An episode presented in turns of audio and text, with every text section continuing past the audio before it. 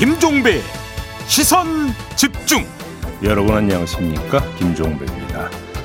김건희 여사와 최은순 씨가 도이치모터스 주식 거래를 통해서 23억 가까이 번 것으로 추정된다는 검찰의 의견서가 공개된 데 이어 주가 조작 주도자의 외장 하드에서 김건희 블록딜이라는 이름의 파일이 발견돼 논란이 커지고 있는데요. 잠시 후 뉴스타파 시민보 기자와 이 문제 정리해 보겠습니다. 총선을 앞둔 정의당이 녹색당과 선거연합정당을 만들기로 결정했습니다. 하지만 유호정 정의당 의원은 정의당이 민주당 이중대로 몰락 중이라면서 어제 탈당을 선언했는데요. 잠시 후 김준우 정의당 비상대책위원장 만나서 당 현안 짚어보겠습니다. 1월 16일 화요일 김종배의 시선 집중 광고 듣고 시작합니다. 시선 집중은 촌철님들의 다양한 목소리를 기다립니다. 짧은 건 50원, 긴 건 100원인 문자 메시지 샵 8001번, 스마트 라디오 미니와 유튜브 라이브로도 시선 집중과 함께 하실 수 있습니다. 믿고 듣는 진품 시사 김종배의 시선 집중.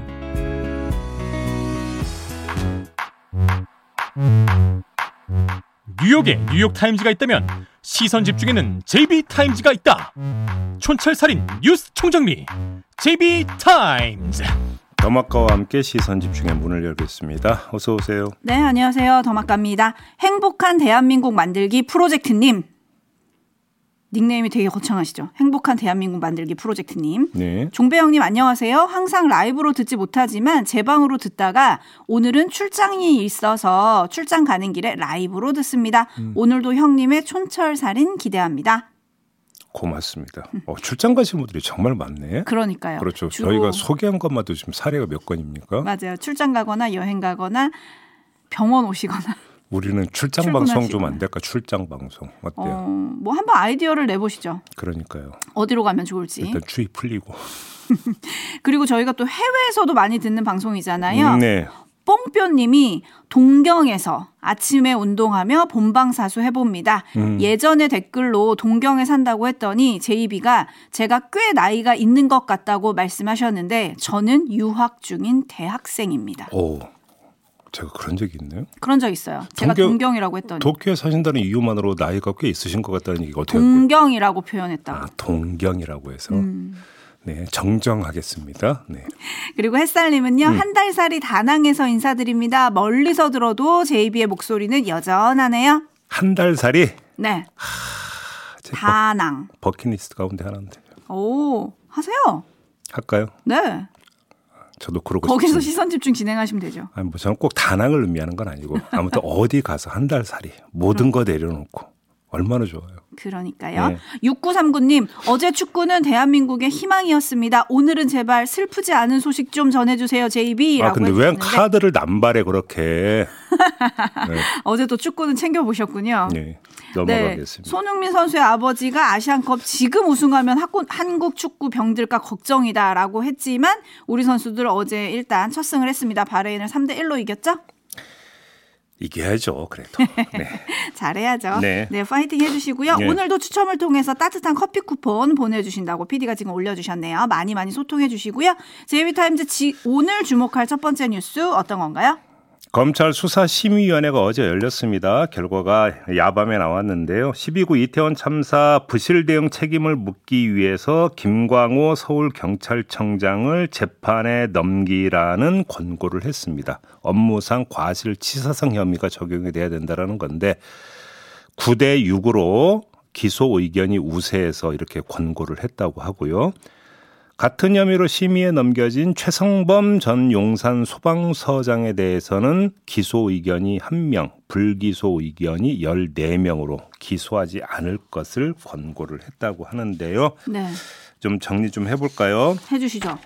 일단 그 다수의 관측은 이게 불기소 결정으로 가기 위한 통과 의뢰 아니냐 이런 것이었습니다. 근데 결과가 이렇게 나왔습니다. 김광호 청장에 대해서는 기소해야 된다라는 지금 권고가 나왔으니까 유족들 입장에서는 그나마 다행이다. 아마 이렇게 받아들일 것 같습니다. 절반이지만. 근데 관심사는 국회를 통과한 12구 이태원 참사 특별법에 대한 거부권을 행사하느냐 마느냐의 문제가 이 수사심의의 어제 결정과 어떤 상관관계를 가질 것이냐.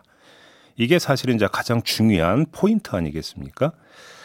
그래서 또 이런 시나리오가 나올 수 있습니다. 어, 뭐 그래서 권고를 받아들여 가지고 기소를 했으니까 일단락 된 거 아니냐. 굳이 특별 조사에까지 꾸릴 이유가 뭐가 있겠느냐. 혹시 또 이런 논리가 나올까봐 제가 두 가지 점을 좀 짚어서 말씀을 드려야 될 것 같습니다.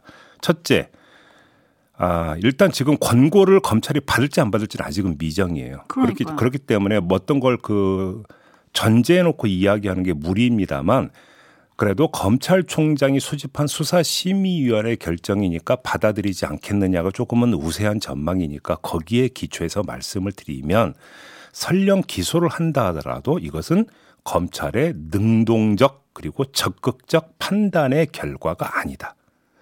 1년 넘게 질질 끌다가 수사심의위원회에서 권고라니까 마지못해 기소하는 것으로 해석될 여지가 얼마든지 있는 것이고 검찰의 이런 태도가 돼버리면 기소가 완결점이 아니라는 거죠. 공소 유지를 해야 될 거 아닙니까? 기소를 한다는 것은 재판에 넘긴다는 얘기고 그 다음에 재판 과정에서 유죄를 입증하기 위해서 검찰이 얼마나 적극적으로 그러면 달려드느냐의 문제가 있는 것인데 1년 동안 질질 끌어왔던 검찰의 태도로 볼 때 공소 유지에 얼마나 적극성을 펼칠 것인가의 문제가 제기가 된다라는 것입니다. 하나. 두 번째. 자, 수사심의위원회의 어떤 기소 권고를 받아들여서 기소했으니까 끝난 거 아니냐라는 이런 어떤 주장에는 상당히 심각한 논리적 비약이 깔려 있다라는 겁니다. 뭐냐? 김광호 서울경찰청장의 가장 큰 몸통이고 최종 책임자라고 하는 전제를 깔고 지금 이야기하는 논리가 돼버린다는 겁니다. 근데 그런 것이냐라는 겁니다. 그렇죠? 어제 수사심의위원회 권고 내용은 검찰에서 딱 지정된 두 명에 대한 기소 불기소 여부 결정이고 그래서 또그 이들 너머에 뭐가 있는지에 대해서는 좀 더 세밀한 정밀한 진상 조사가 필요하다라고 하는 게 유족들의 의견 아니겠습니까? 그것은 별개로 봐야 되는 부분이 있다. 이 점도 함께 강조해서 말씀을 드려야 될 것 같습니다. 네, 바블님이 서울청장 기소 그런데 총선 뒤로 넘어가는 거 아닌가요? 라고 해주셨는데 이게 뭐 기간이 있나요? 기소가 된다면 제가 볼 때는 기소 결정을 질질 끌 수는 없을 겁니다. 어제 권고가 나왔기 때문에 받아들이든 안 받아들이든 그건 조만간에 결정을 내릴 거라고 봅니다.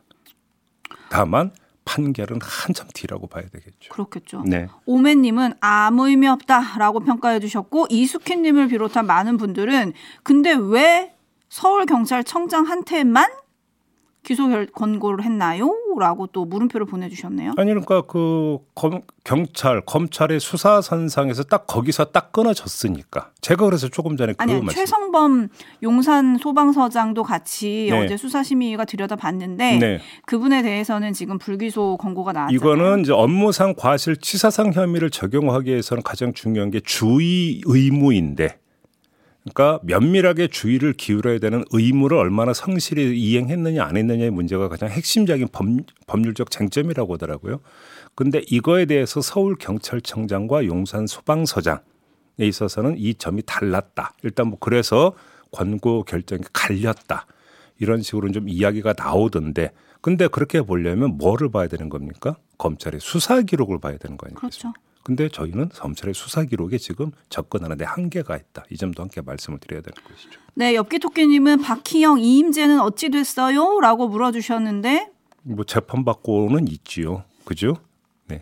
네, 과연 결국은 이태원 참사 특별법에 대해서 대통령이 어떻게 대응할 것이냐. 사실은 여기가 제일 관심인 것 같아요. 그렇죠. 네. 제비타임즈 다음 주목할 뉴스는 어떤 겁니까? 기본소득당, 열린민주당, 사회민주당 등으로 구성된 개혁연합신당 추진협의체가 어제 민주당의 비례연합정당 결성을 제안했습니다.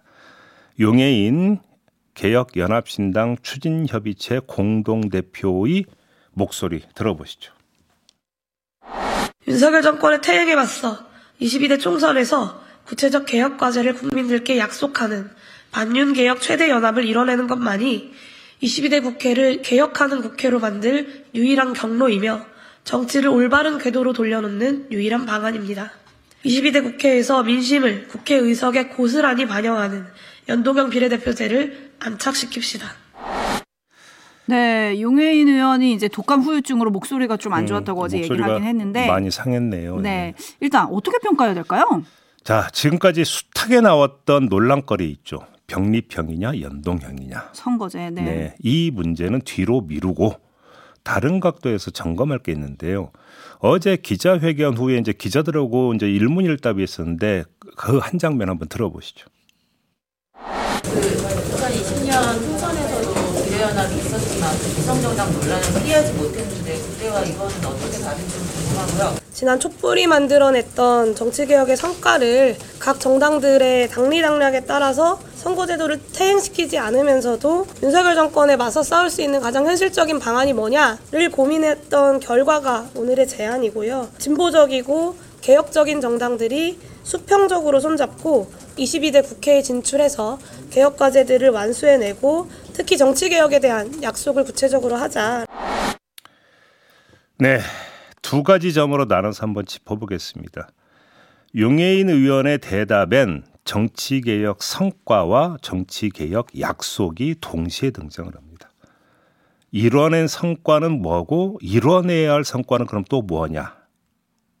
이걸 묻게 되는 대목인데요. 이뤄낼 건 둘째치고 이뤄냈다고 평가하는 게 무엇인가부터 짚어봐야 되겠습니다. 왜냐하면 기대는 평가에서 나오는 것이기 때문입니다. 그렇지 않습니까? 그러면 지난 4년 동안 정치 개혁의 성과가 도대체 뭐냐? 그리고 그 정치 개혁의 성과라고 하는 것이 이른바 비례 연합 정당의 역할에 기초한 것이냐? 이걸 따져봐야 되는 거 아니겠습니까? 그럼 우리 더마카는 지난 4년 동안에 21대 국회에서 정치 개혁의 성과로 뭘 꼽으시겠습니까? 정치 개혁이요? 네. 글쎄요. 그게 뭘까요? 글쎄요. 혹시 뭐 검경 수사권 조정 이런 걸까요? 아, 그것도 뭐 개혁의 일환으로 꼽을 수는 있겠죠.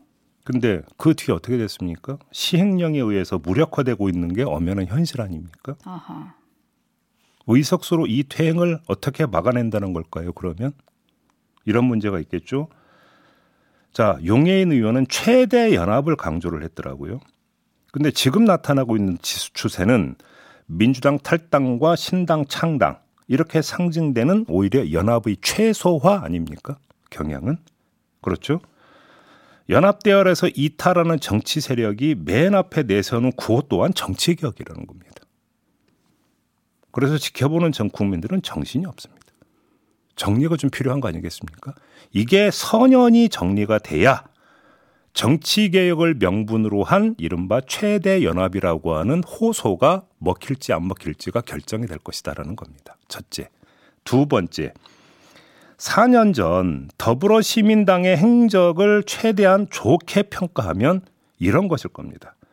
군소 정당에게 원내 진출의 기회를 줌으로써 군소 정당의 자립의 기반을 제공했다. 이렇게 평가할 수 있는 거 아니겠습니까? 그러면 4년 뒤 지금 이 시점에서 그 결과는 뭘까요? 당적을 전환한 시대 전환의 조정은 의원 얘기는 안 하겠습니다. 그럼 빼고요. 용해인 의원 개인이 아니라 용 의원이 소속된 기본소득당은 당명에 담겨 있는 그 정신, 그 정책적 대안, 그 정책적 성과를 어떻게 냈고 또 어떻게 대중 기반을 확장을 했을까요? 이거에 대한 자평이 또 선결돼야 되는 문제 아니겠습니까? 자, 이 두 가지 물음에 대한 대답이 명쾌하게 유권자에게 전달돼야만 어제 제안한 비례 연합정당의 당위와 효용을 확보할 수 있을 거다. 이런 말씀을 드리는 겁니다. 네, 춘철님들 의견이 뜨겁게 올라오고 있는데요. 잠시 후에 소개를 해드리고 음. 민주당 홍익표 원내대표도 이와 관련해서 발언을 했어요. 네, 불교 방송과 인터뷰에서 비례 연합정당 제안에 대해서 이렇게 평했습니다. 들어보시죠. 위성정당 제도를 방지할 수 없을 때 음. 불가피한 선택지 중에 하나지 않을까 생각을 하고요. 어. 그러니까 이건 뭐 저희가 받는다는 게 아니라 예. 논의를 해볼 만한 그 상황이라고 생각을 합니다. 네. 홍익표 원내대표의 말을 정리하면 비례 연합정당을 사실상 위성정당 모델로 간주하고 있는 것 같습니다. 따라서 이 문제는 실무적 문제가 아니라 방향의 문제다. 저는 이렇게 정리하고 싶은데요. 이게 무슨 이야기냐면 민주당이 비례제에 있어서 병립형이 아니라 연동형으로 기울면 어떻게 되겠느냐. 이 점을 그러니까 봐야 되는 것인데요. 자, 어제 인터뷰에서 홍익표 원내대표가 세 가지 시나리오를 제시를 했어요. 첫째, 병립형으로 가되 권역별 비례제를 도입하는 방안. 둘째, 연동형 제도를 바탕으로 위성 정당을 방지하는 방안. 세 번째, 병립, 그러니까 병립형과 연동형을 반반으로 섞는 방안. 이 세 가지를 제시했어요. 이 세 가지를 보면 잘 봐야 되는데 연동형으로 가면서 위성정당을 만들겠다는 얘기는 어디에도 없다라는 겁니다. 그러니까 방향이 뭐냐면 연동형으로 가게 되면 위성정당을 허용하는 방안은 지금 홍익표 원내대표 최소한 어제 인터뷰에서만 놓고 본다면 지금 나오지를 않는다라는 겁니다. 조금 전에 들었던 얘기는 위성정당 제도를 방지할 수 없을 때 불가피한 선택지 중 하나 이렇게 이야기를 하고 있습니다. 이게 무슨 뜻일까요? 이게. 그러니까 제가 이게 방향의 문제라고 이야기했던 것이 뭐냐면 연동형으로 가느냐 마느냐의 문제는 지금 반드시 세트로 같이 이야기될 게 위성정당을 허할 것이냐 말 것이냐의 문제가 같이 논의될 수밖에 없을 것이다 정치권에서 그런 얘기가 됩니다. 그런데 지금 나오고 있는 민주당 안에서도 나오고 있는 이야기가 연동형을 유지하면서 위성정당은 방지 내지 금지해야 된다. 이 주장을 하고 있는 의원들이 꽤 되는 거 아니겠습니까? 그런 차원에서 홍익표 원내대표도 지금 그 이야기는 입에 올리지 않고 있다는 겁니다. 제가 말씀드리는 것은. 하지만 현실론이 또 작동하는 거 아니냐. 뭐 이런 시선도 막판에, 있기는 해요. 네, 그렇죠. 막판에. 있기는 해요. 네. 네. 까치놀림 더불어시민당과 뭐가 다른 건가요? 모델이 비슷한 거죠. 네. 근데 또 위성정당은 아니라고 또 얘기를 하고 있기 때문에 네. 정진권님 그래도 또 위성정당 만들어서 비례대표 한 번 더 하려고 꼼수 부리는 거 아닌가요? 라고 좀 따끔하게 물어주셨고요. 라디오 헤드님은 용해인 의원 차라리 민주당으로 들어가서 지역구에 출마하세요. 또 비례는 조금 비겁한 거 아닙니까? 이런 의견 좀 있어요. 근데 그거는 이제 용해인 의원이 비례하겠다는 얘기는 한 적은 없죠. 용해인 의원 아, 또 뭐, 그렇죠. 제안을 한 겁니다. 예, 이런 그큰 틀에서 제안을 한 거고 본인은 지역구로 나갈 수도 있는 거고요. 네. 네, 그리고 또 정치 개혁을 하려면 국회 개원 때부터 의원 정수 확대 또는 축소, 선거구제 개편 등 선거법부터 바꿔야지 이제 와서 꼭 해야 할 숙제는 맨 나중에 하는 게 국회입니다. 라는 의견도 있습니다. 그렇죠. 그러니까 단순하게 말씀드리겠는데요. 거의 그 지금 기준으로 범야권 의석수가 180석을 헤아렸잖아요. 그렇죠? 그러면 180석 가지고 못한 정치 개혁이라면 몇 석이 필요한 겁니까? 그리고 뭘 할 수 있는 겁니까? 뭐 어렵게 생각할 게 뭐 있습니까? 네. 네, 제이비타임즈 함께하고 계신데요. 다음 주목할 뉴스는 오디오로 먼저 만나보시죠. 서울경찰청이 방송통신심의위원회를 압수수색했습니다. 방심이 민원 상담팀과 전산팀의 서류와 컴퓨터를 복사하는 방식으로 진행됐습니다. 수사는 방심이가 뉴스타파 등의 보도를 심의하는 과정에서 류희린 위원장이 가족과 지인을 동원해 집단 민원을 넣었다는 이른바 민원 사주 의혹이 발단이었습니다. 하지만 정작 압수수색은 민원 사주 의혹이 아닌 류 위원장 가족 등 민원인의 정보 유출이 핵심이었습니다. 방심위 노조는 강력히 반발했습니다. 그것이 사실인지 사실이라면 당연히 사과를 해야 함에도 마땅한데 뭐 사과할 생각은 전혀 없어 보이고 반대로 공익신고자에 대해서 색출하겠다라고 엄포를 놓고 수사 의뢰를 해서 이렇게 압수수색까지 진행. 압수수색에 앞서 방심위는 내부 직원들을 상대로 자체 감찰을 벌였는데 경찰은 해당 감찰 자료를 넘겨받았는지에 대해서는 확인해 줄 수 없다고 밝혔습니다. 네, 네. 결국 민원 사주 의혹보다 민원인 정보 유출 수사에 집중을 하는 것 같습니다. 그렇습니다. 그거는 뭐 더 입 아프게 얘기할 필요 없을 것 같고요. 조금 전 뉴스 리포트 마지막. 경찰은 해당 감찰 자료를 넘겨받았는지에 대해서는 확인해 줄 수 없다고 밝혔다라는 리포트 있지 않습니까? 네. 근데 넘겨받은 것 같습니다. 왜 그러느냐? 경찰이 압수수색을 집중한 곳은 방심위 민원실과 전산팀입니다. 왜 이 부서일까요? 결론부터 말씀드리면 경찰이 이른바 민원인 정보 유출자를 특정했기 때문 아니냐라는 지금 기사가 나오고 있습니다. 아, 경찰 압수수색에 앞서서 방심위가 감찰을 벌였는데 그 결과 최소 두 명을 특정했다는 보도도 나오고 있습니다. 둘 모두 노조 관계자라고 하는데 한 사람은 지난달 회사 사무실에서 100여 차례에 걸쳐 민원인 개인 정보를 집중 조회했고 다른 노조 관계자도 개인 정보를 어, 다수 조회했다. 뭐 이런 지금 이야기가 나오고 있는 거거든요. 전산실 압수수색은 이들의 조회 기록을 확보하기 위한 것 아니냐. 이렇게 지금 해석을 해야 될 것 같습니다. 자, 그러면 그 뒤 경찰이 이른바 개통도를 어떻게 그릴지는 대충 가늠이 되는데요. 민주노총 산하 언론 노조를 틀을 잡아놓고 응? 이 틀에 이른바 정보 유출조와 최초 보도 언론을 한두름으로 엮거리하지 않겠느냐 이런 전망이 성립이 되는 거죠. 이렇게 정리하고 나면 시선 집중 대상은 권익위원회가 됩니다. 공익신고자가 가장 먼저 찾은 곳에서 권익인데 여기서는 아무 움직임이 없다라는 것 이것도 한번 점검해 봐야 되는 문제라는 것입니다. 마무리하죠. 더마카 수고하셨습니다. 고맙습니다.